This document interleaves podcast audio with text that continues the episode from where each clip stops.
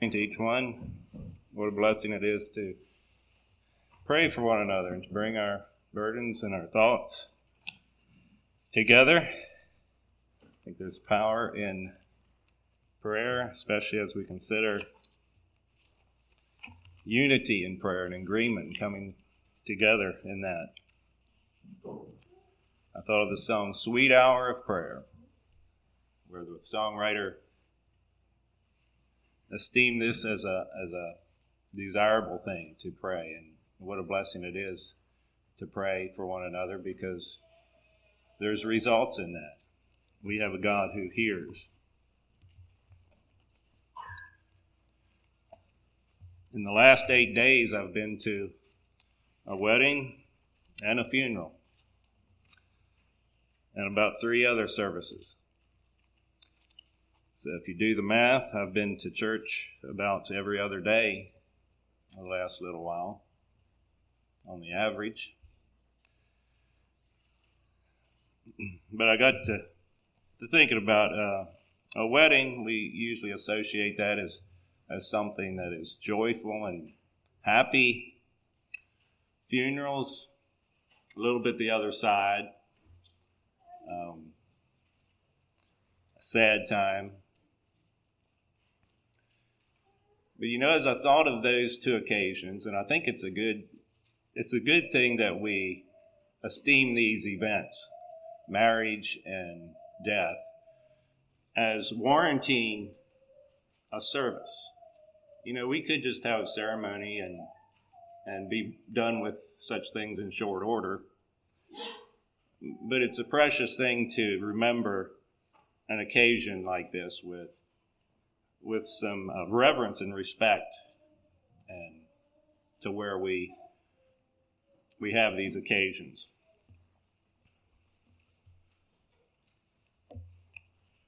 At a wedding, we're happy.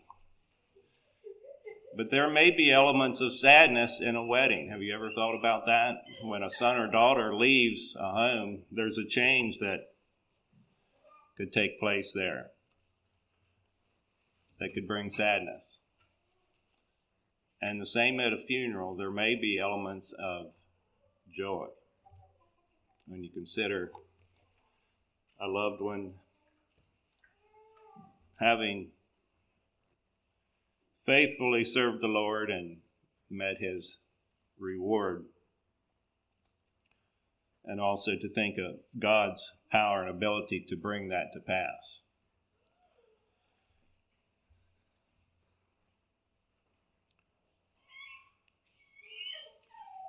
This morning, I invite you to Acts 17, verse 29 through 31.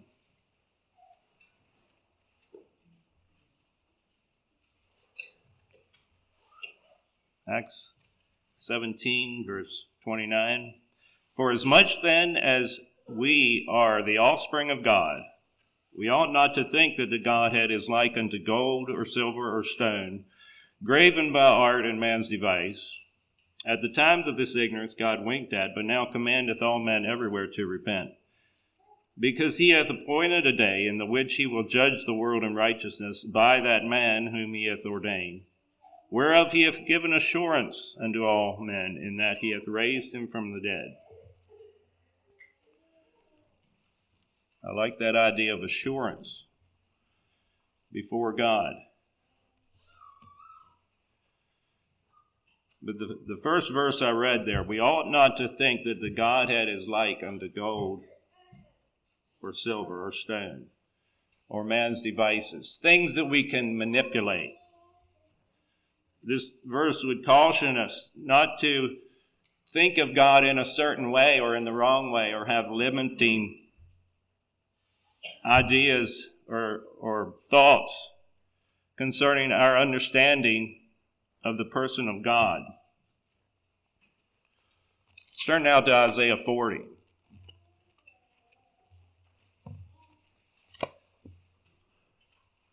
Verse 18 says, To whom then will ye liken God, or what likeness will ye compare unto him?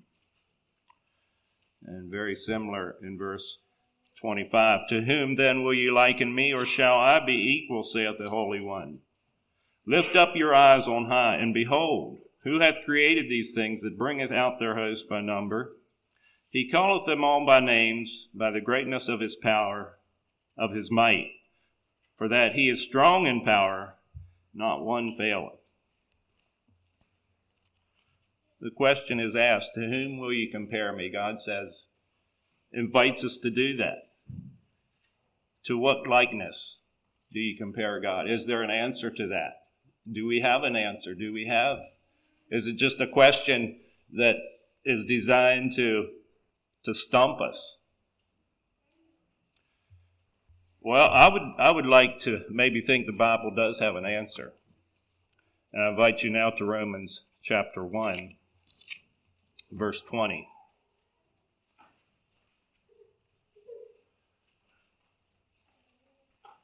I'm going to let the, the Bible answer its own question. Romans 1, verse 20, it says this For the invisible things of Him from the creation of the world are clearly seen, being understood by the things that are made, even His eternal power and Godhead, so that they are without excuse, or that they may be without excuse. In other words, there's no room for excuse or defense that we should not know God to some extent or sense his presence. There was a, a Christian apologist, Kent Hovind. He said these words An atheist cannot find God for the same reason a thief cannot find a police officer.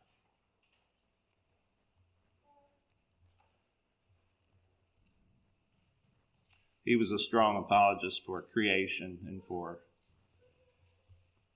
the truth of the Word of God.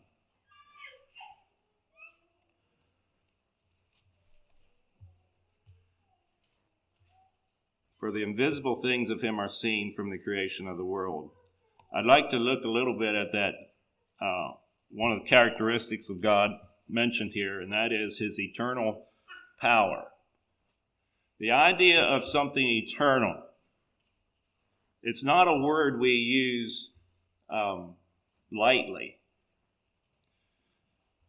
In fact, we don't much use that word at all because there's so little in this world that that the word eternal would pertain to in this life. We we talk about things that are durable and long lasting, heavy duty. We like those things. We even may use the word permanent. But even in that use of that word, we, we recognize that it's, it's not a permanent thing to have the things of this life. Maybe you remember the county would sometimes uh, refer to a building as having a permanent foundation or not, depending on how much they want to tax you. If it, if it doesn't have a permanent foundation, then you may pay less taxes. But even then, a lot of foundations, you'll, you'll soon see they are not permanent. They are very transient in the face of flood or earthquake. Nothing comes close to the concept of eternal in this life. But there is apparently a, a, um, an aspect of nature that reveals the concept of eternity in God's creation. And I've thought of, of something that I thought may qualify for that. There may be other things. But what feature of God's creation de- depicts his eternal characteristic? In the fact that of itself, and this is something you can observe, it is eternal, it is boundless, it has no end. And that is space. The heavens declare the glory of God. And space is basically nothing, and yet it it has no end. Astronomers would, would try to calculate the size of the universe by what they can observe. And the only conclusion is that, you know, there's always more. There's more to be seen. There's stars. There are many objects in space. But yet there is never any real boundary that we know of. I would I would hesitate to say there there's any boundary to space. And you could say it is infinite. It is eternal. The, the real amazing thing about that is, is God can create this infinite creation size and still reside outside of that creation. And that is where I believe the thought in Isaiah really comes forth that to whom will ye liken me? Verse of a song says, Walk in the light, and thou shalt find thine heart made truly his, who dwells in cloudless light enshrined, in whom no darkness is. You know, I think with, for us here today, um, we, ha- we have no problem believing that God exists. I don't think that's a problem for us. But does our view of God affect the way we order our lives before Him? Are there different ways of seeing God, even based on things in His Word, that could bring us to different views of God? You know, there's a there's a story that is told of of an old old I think it was some India story about how there were these five blind men that were trying to figure out what an elephant was. You know, and, and the only thing they could go by is, is what they could feel with their hands. And so, in the story, I, I doubt if it's a true story. It's, it's just to illustrate a point that we see and, and think and feel different things about the same object. And so one felt the side of the elephant, and he said, Well, the elephant is like a wall. And one felt the leg of the elephant, and he said, Well, the, the, an elephant is like a big, strong tree that, that moves around. And so on. They went down the list, and each one saw a different thing about the elephant. But that, that story serves to illustrate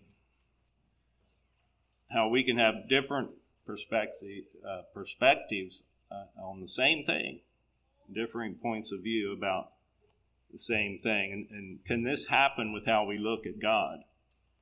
You know, God has so many different characteristics and traits. We think of the good things of God. And certainly, I, I would emphasize that God is good. The psalmist said, I'd fainted unless I believed to see the goodness of God in the land of the living.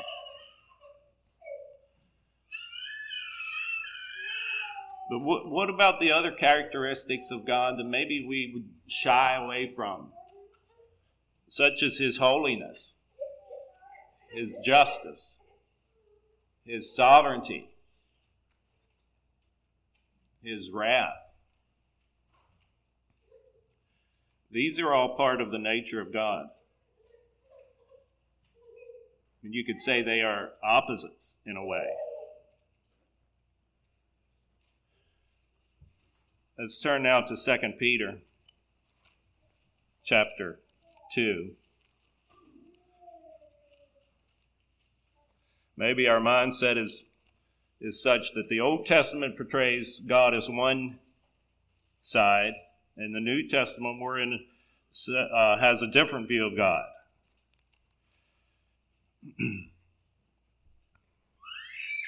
and there are certainly maybe aspects to that I would not want to give up a lot of what the Old Testament portrays to us concerning God in the Psalms. Um, in fact, the more I study the Bible, the more I appreciate what's in the Old Testament.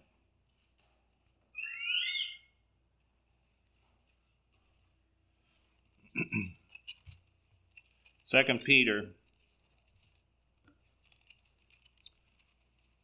Let's look first at chapter 3, verse 9, and then we'll go back to chapter 2, verse 1.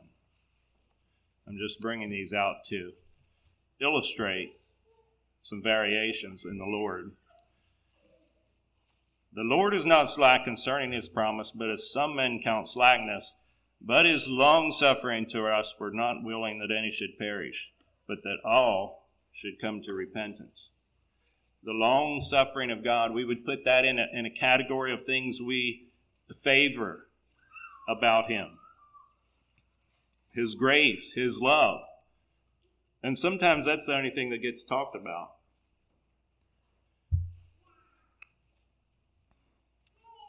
But now in 2 Peter 2, verse 1, there were false prophets also among the people, even as there shall be false teachers among you, who privately shall bring in damnable heresies, even denying the Lord that bought them, and bring upon themselves swift destruction.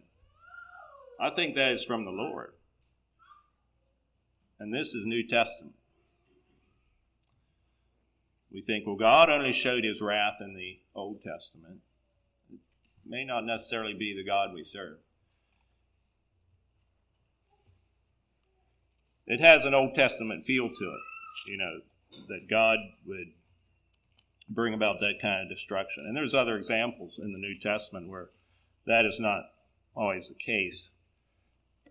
That is, is exclusive to the Old Testament, the wrath of God and the the fire of God.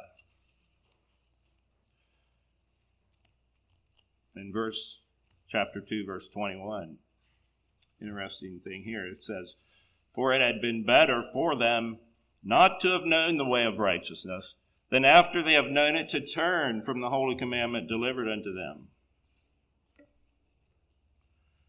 Imagine God saying that. It would have been better for not to have even known the way of righteousness. How is that so? That stands out to me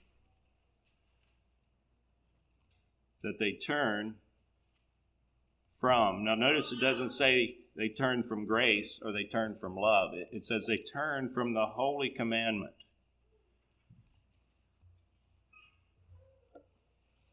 It's just interesting to me that when, when God describes in this verse those that go astray, that turn from something, it is from the holy commandment. Yes, salvation is by grace through faith, that is the message we preach. And I don't think there's dispute in that, that it is not of ourselves, it is a gift of God. That Jesus is the only way, the truth, and the life. But I think when we study all of Scripture and we, we look at the attributes of God, it, it behooves us to think and to live soberly in this present evil age. Now, I'd like to take you to a verse that that maybe puts in context, in a nutshell, the the uh, message for today, and that is Philippians chapter two. Philippians chapter 2, verse 12 and 13. Wherefore, my beloved, as ye have always obeyed, not as in my presence only, but now much more in my absence, work out your own salvation with fear and trembling. For it is God which worketh in you both to will and to do of his good pleasure. I like that aspect of working out your own salvation.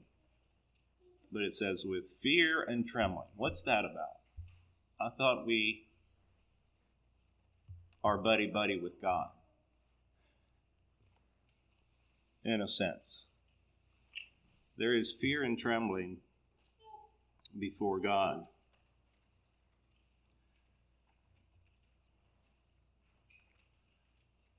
I'm glad it says work work out your salvation, not work for your salvation.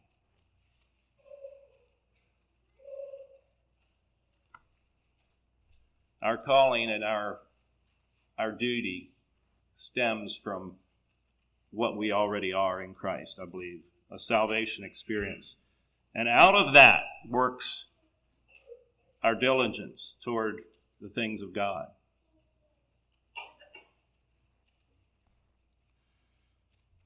Along with that, the thought that it is more blessed to give than to receive. We do it out of a willing heart. And that really becomes magnified when we understand the blessedness of giving over receiving. Where he, he mentions here, you have, you have always obeyed, not as in my presence only, but now much more in my absence. Not out of compulsion, not out of just the fact that the right person was around, and so um, we're going to watch our, our behavior from an outward compulsion, but it is to be from an inward compulsion. 2 Corinthians 3 5 says, Not that we are sufficient of ourselves to think anything of ourselves, but our sufficiency is of God.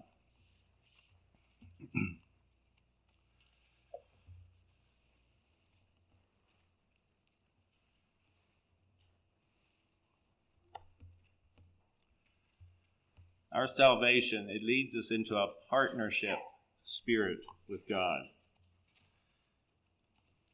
We make agreement.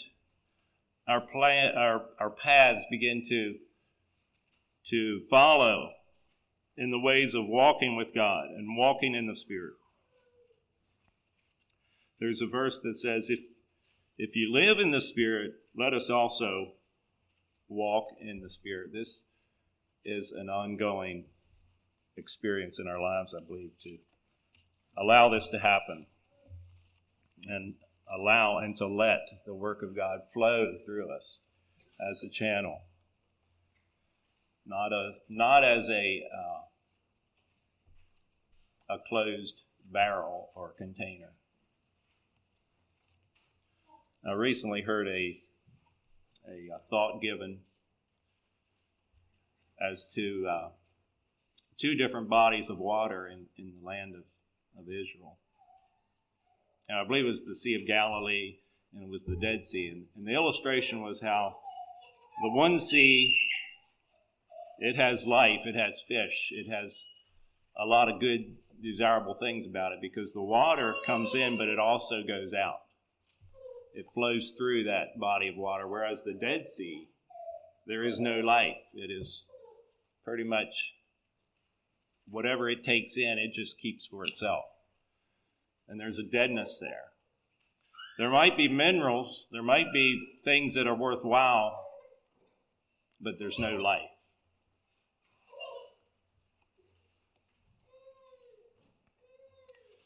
What does it mean to work out your salvation with fear and trembling?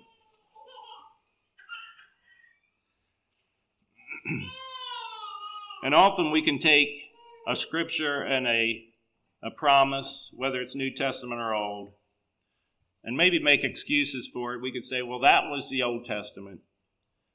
Or, you know, we're taking that verse out of context. And we can we can come, I think, to viable differing views of, of certain words of Scripture.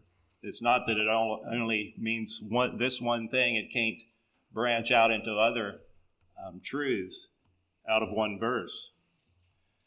Jesus often would quote scripture, and it's surprising to me how often that verse that he would bring up seemingly was out of context. It's like, well, how did he get that from that particular verse? But he would do that. The Word of God is quick and powerful and is meant to be used to apply to life. Um, and as I as I look at the Old Testament, I think it has value. It has some some ways, very pertinent ways, to apply to our lives. The, the New Testament describes the Old Testament as the oracles of God. Um, to them was given the oracles of God, Romans 3, verse 2.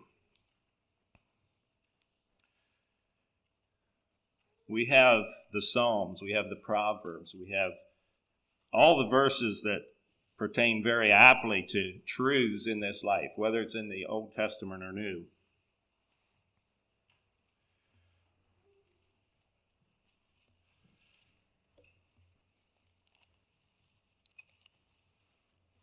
as we consider our standing before the Lord,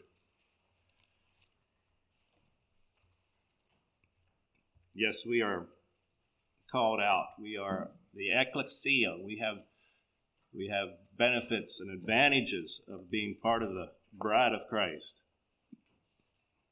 And yet the call remains to honor God, to not dishonor God with our bodies. Romans 1, verse 2. Romans 1, verse 24. Wherefore God also gave them up to uncleanness through the lusts of their own bodies to dishonor their own bodies between themselves. I think, you know, we were created in the form of, of God. There's a certain amount of honor, uh, respect that is attached to our humanity because of that. That just because we're in a fallen world, is not an excuse to throw it all to the wind and let Satan have full dominion. Satan does not have full dominion in this world. He has a partial degree of power that God has allotted and given to him. I'm not sure where that line always is, but the call is to honor God. In fact, when, when it talks about God creating man, what is man that thou art mindful of him? and the Son of Man that thou visitest him. For he hath made him a little lower than the angels, and hath crowned him, man, with glory and honor. Um, maybe some would say, well, that just refers to Jesus. But the call is to honor God with our bodies, to live righteously and, and soberly, even though we live in a fallen state. And, and maybe we use that as an excuse sometimes for, well, that's just the way I am. Uh, I can't really help it. But you know, the game is not over yet. The, the final score, as relates to our own lives, isn't over.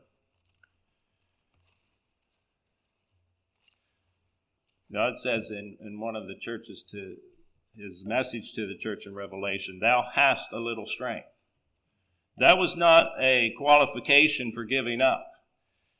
Weakness does not disqualify us, it does not give us a, uh, a reason to doubt God. God still wants us to partner with Him, if even in our weakened state, and to strengthen the things that remain. 2 Corinthians verse 2 Corinthians 8, verse 12.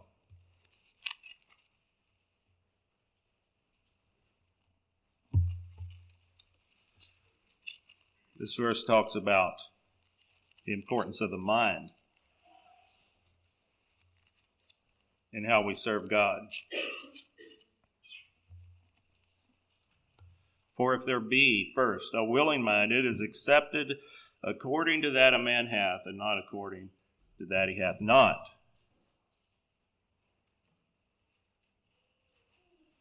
And maybe I'll read the verse before that. Now therefore perform the doing of it, that as there was a readiness to will, so there may be a performance also out of that which ye have. I think this thought builds on the importance of a willing mind, uh, an, an, acceptable um, standard by which we approach our own selves, and what our motivation is going to be. We, we learned in our Sunday school lesson the, the steps that took Samson closer and closer to, well, I guess something that he didn't even know was going to happen. And what stood out to me is, is that finally he, he told her his heart.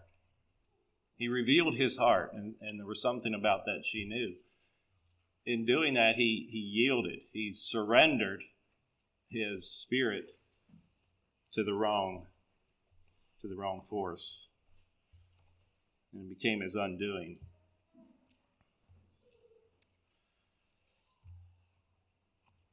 Maybe our idea is that as new testament saints we have an advantage i like to think we do that we have an exclusive relationship with god that was somehow superior to the old testament.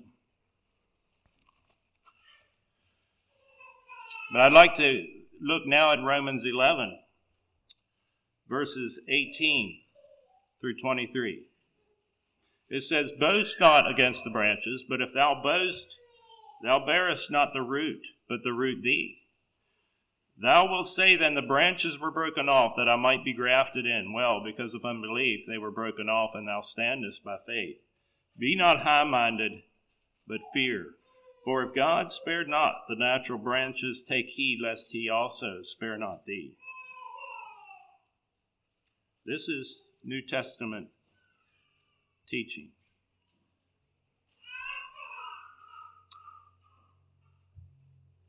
Maybe I'll read verse 22. Behold, therefore, the goodness and severity of God. On them which fell severity, but toward thee goodness, if thou continue in his goodness Otherwise, thou also shalt be cut off. And they also, if they abide not still in unbelief, shall be grafted in, for God is able to graft them in again.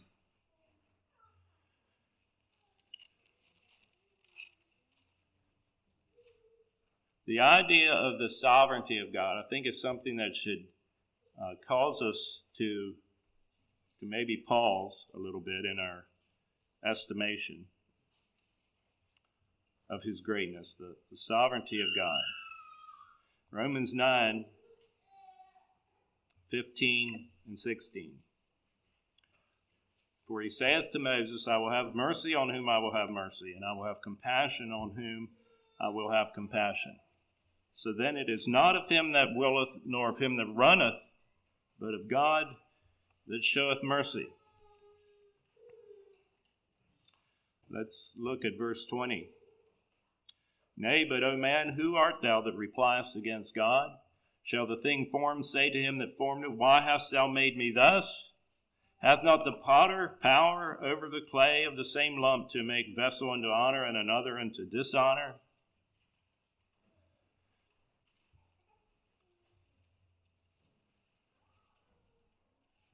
I think of, of Hebrews chapter 12.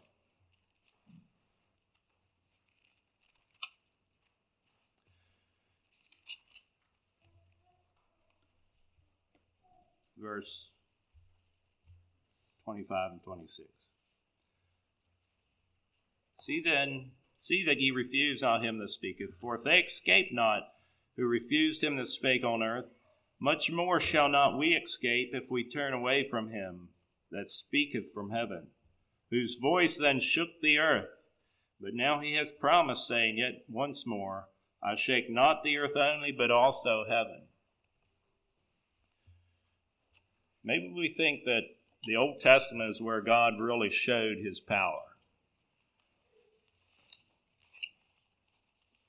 But the, the Lord would, would uh, have us know that that's not the end of his demonstrations of power and glory that he desires to bestow upon this world.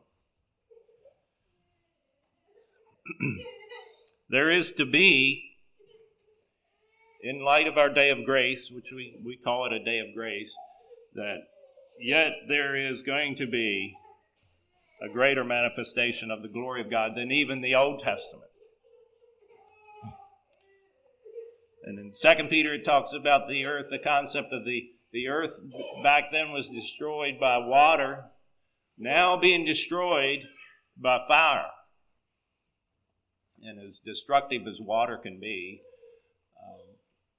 you would have to say fire has even a more intense uh, ability to change the structure of something or to, to purify a thing.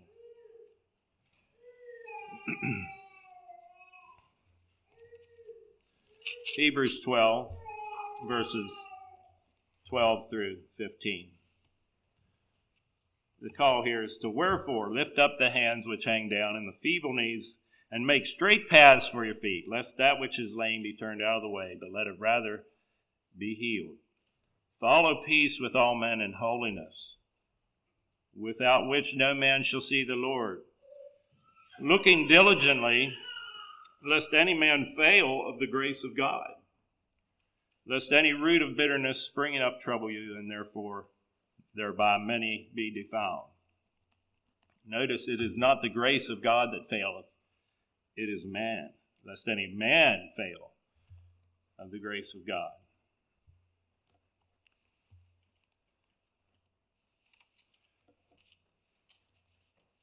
The idea of, of lifting up our hands to God. There's a song that says, Father, I stretch my hands to thee, no other help I know just just the symbolism of hands being raised it illustrates a number of things. It, it um, I know I commented to my wife one time, why do, why do all Bible pictures? It seems like the people in those pictures have their hands up in the air. There was always some event where they were excited or looking heavenward or whatever the case would be at the manifestations of God.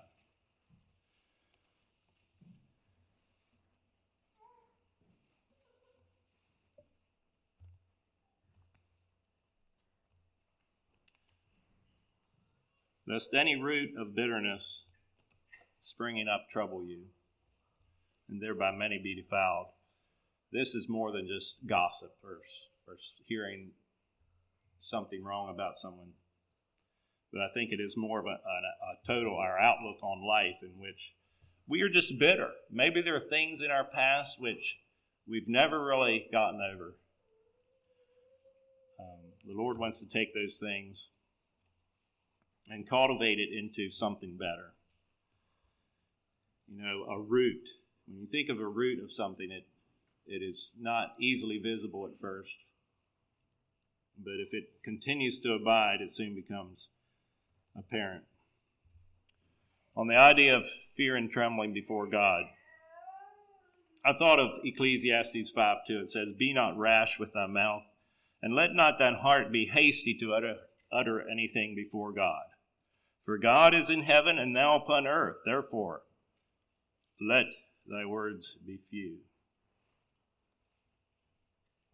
Suffer not thy mouth to cause thy flesh to sin, neither say thou before the angel that it was an error. Wherefore should God be angry at thy voice and destroy the work of thy hand?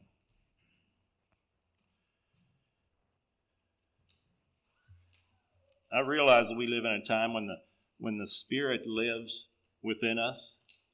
He does lead and guide us into truth. He shields us from a lot of the pitfalls and the spiritual deficiencies that maybe we would attribute to the Old Testament people. But there is a certain fear and trembling that I believe is, is due us in our walk with God. We think of how Moses interceded for the people. In Exodus 32, when Moses attempted to obtain these Ten Commandments from God, and that process was short circuited, you could say, by the sound of noise in the camp. And it was not a, a godly noise, it was not the sound of battle.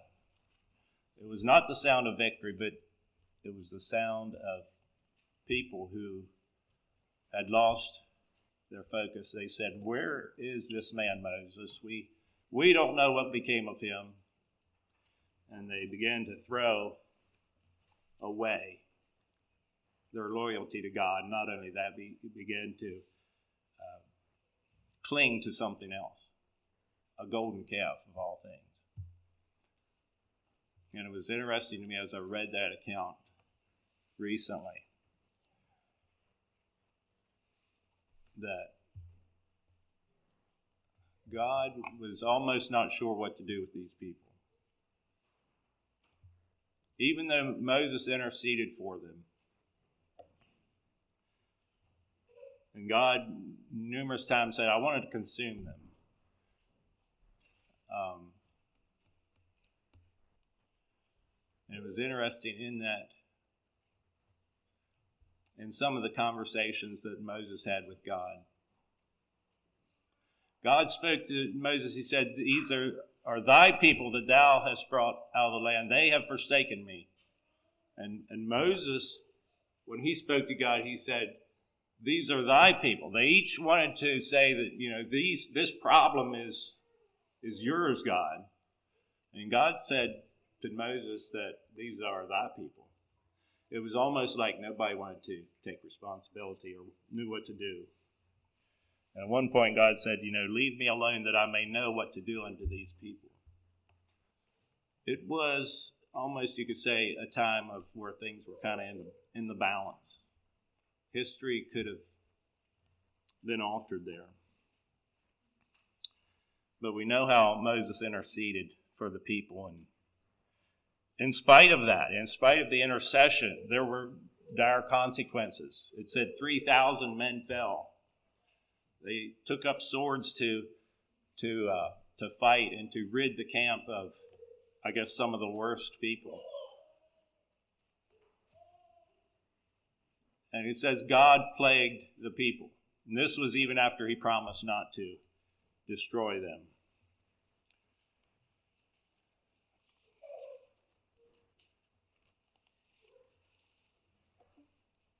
But I think of Moses' relation to God and, and that he spoke with God, and God spoke to Moses face to face as a man speaketh with his friend. And often Moses would plead his case to God He would remind God of what God has said, yet thou hast said, I know thee, I know thee by name, and thou hast found grace in my sight. Moses is saying, These are the words you told me, God. Now therefore I pray thee, if I have found grace in thy sight, show me now the way that I may know thee. In other words, we need some direction here, God. And even in, in spite of your um, previous work of grace in our lives and demonstration of that power and your willingness to work with me. But notice how careful Moses approached God, even with his even with his credentials. And out of that, eventually Moses said, Show me thy glory. It was almost like Moses was knew he was losing the proper perspective he needed of his view of God. He needed a fresh insight into a higher vision. And so, what does that, any of that mean for us today? Do we need a fresh encounter with God? Um, do we need to see God? And even as uh, some of the Old Testament prophets who Jacob, he saw that ladder going up into heaven. He dreamed a dream. And when he woke, he said, Surely the Lord is in this place, and I knew it not. And he was afraid and said, How dreadful is this place! This is none other but the house of God. And this is the gate of heaven. I think he showed some fear and trembling. I think Queen Esther, when she approached the king, she showed some fear and trembling.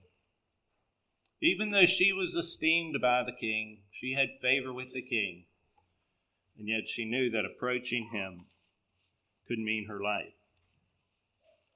I think of the Queen of Sheba, who came to see Solomon in all his glory. And it was said of her that after she visited King Solomon at the this was at the height of his glory and prestige. There was no spirit left in her. And she said, It was a true report that I heard in my own land of thine acts and of thy wisdom. Howbeit I believed not the words until I came, and mine eyes had seen it, and behold, the half has not been told me of thy wisdom and prosperity, exceeding the fame which I heard. Maybe we're a little bit at that first part where she said, I heard the reports that you were great. I heard of thy acts. I heard of thy wisdom. But she didn't really know about it until she saw it and experienced it. And I think that is an idea, a concept that we can carry in our own minds concerning the truth of God and the wonder of God. And my encouragement today would be maybe consider anew what it means to fear God and to carry out that Old Testament um, prerogative to fear God and to keep His commandments. This is the whole duty of man.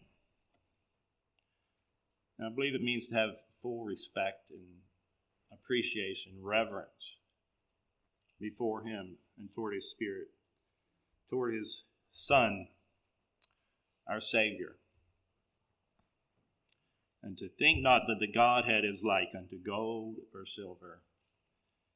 We surely worship a wonderful God. It doesn't mean we fear Him in the sense that we have a spirit of fear or anxiety, but the, the fear that stems from maybe we feel our lack of knowledge of God, and maybe that should drive us to fear.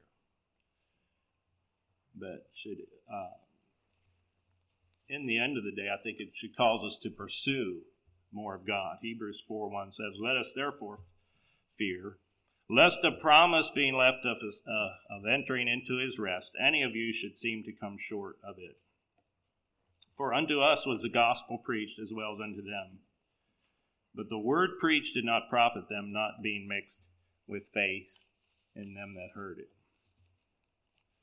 The call of God is to be encouraged in love, in faith, but also in reverence and a sense of wanting to follow God in all things.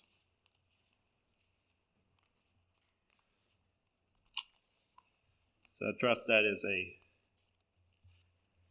a thought and a perspective, a spirit we can carry with us in, in the following days. And My wife was um, had let me know that today is the only Sunday I'm planning to be here or able to be here on, on the schedule for the month of November. So we will uh, miss being here in the next three Sundays. Um, we're scheduled to, to be at some of the other churches to preach, and then we're planning a family uh, Thanksgiving get together at the end of November. So let's continue to remember each other in prayer, whether we are um, here or whether we are absent. So God bless each of you today, and may He bring into each of our lives the, the things we have need of, whether it's more perspective, whether it's a deeper love or faith, and uh, healing from His hand. Jesus came to, to heal the brokenhearted and to set the captives free, to proclaim liber, uh, liberty to those who are in prison, to comfort those who mourn. And there's so many advantages to living for God and to be His uh, His child, His sons and daughters. So I really appreciate our congregation here today. I think we'll uh, have a song, and um, we'll ask our song leader to lead us at this time.